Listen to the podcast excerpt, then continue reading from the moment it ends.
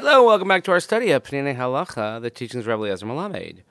We are continuing our series on Bein Adam Lechaveiro, and the next chapter is V'ahavta l'recha ketzad, a question and answer when it comes to V'ahavta l'recha kamocha, and I think this is something that we can all identify with. So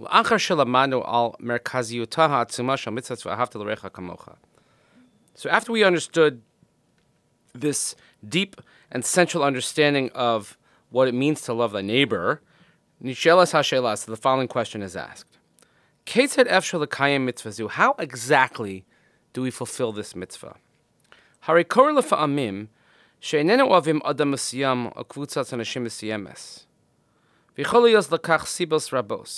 Sometimes it happens that we don't love a certain person or a certain group of people. And there could be many reasons for this. Ofi shoneh, Deus shonos, elbon yoshona kadome. They have different outlooks on things.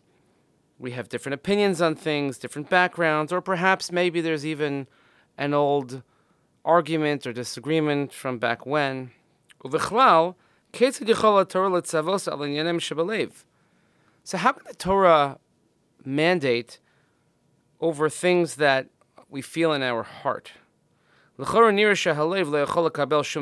would seem that the heart cannot accept any sort of commandment. The heart feels what it feels.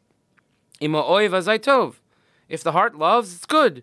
And if it doesn't, and if the heart doesn't love, well, what good is a command going to do?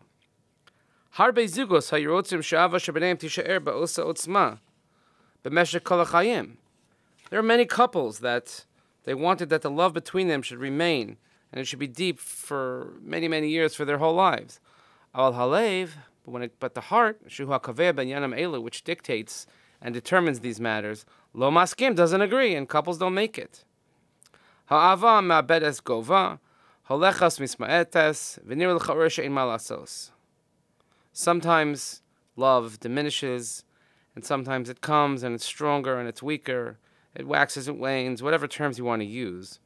And it would seem that there's nothing much you could do to control this. So how can the Torah command us to love? Or if we put it another way, is it even possible for one's heart to fulfill this commandment? Chachamim Hizbiru so many of our Chazal have explained that this commandment of v'havta l'recha kamocha is not outward, el davar but rather turns to something that a person really wants. Kol Yehudi that deep down, in the innermost chambers of a person, and certainly of a Jew, a person loves his fellow Jew. B'shorish neshama kulam because in the source, in the base of our soul, when we peel away all the layers, we are all one. Ulam ha'ava hazu ba'omak However, this love, this true love that we have feel for every other Jew, is buried, it's hidden in the depths of our heart. And the Torah is merely guiding us how we can uncover for ourselves this true love that we have for other Jews. So Sheila, here's the question. Umayim yeshno adam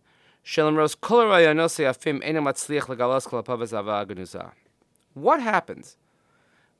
The person tries all of the efforts, tries everything possible, but still he's not matzliach, he's not successful to peel away the layers and to reveal the true love that he knows that he has somewhere in his heart for a fellow Jew, and it just doesn't come. Teshuva, here's the answer.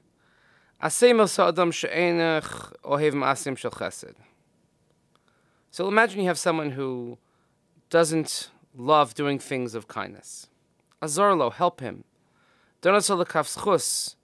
You should give him the benefit of the doubt. If you see him that he's having difficulty under his, bur- his burden, you have to help him almost force yourself to do it and you realize that I really do love this person. In other words, act first, Chazal tell us, and we'll see that the heart will follow. If we perform the act, and we'll see within ourselves, it will reveal that we really are caring about our fellow Jew. So the Torah is not telling us with some sort of commandment that's abstract to love, mitzvos masios, but it also gives us so many practical applications.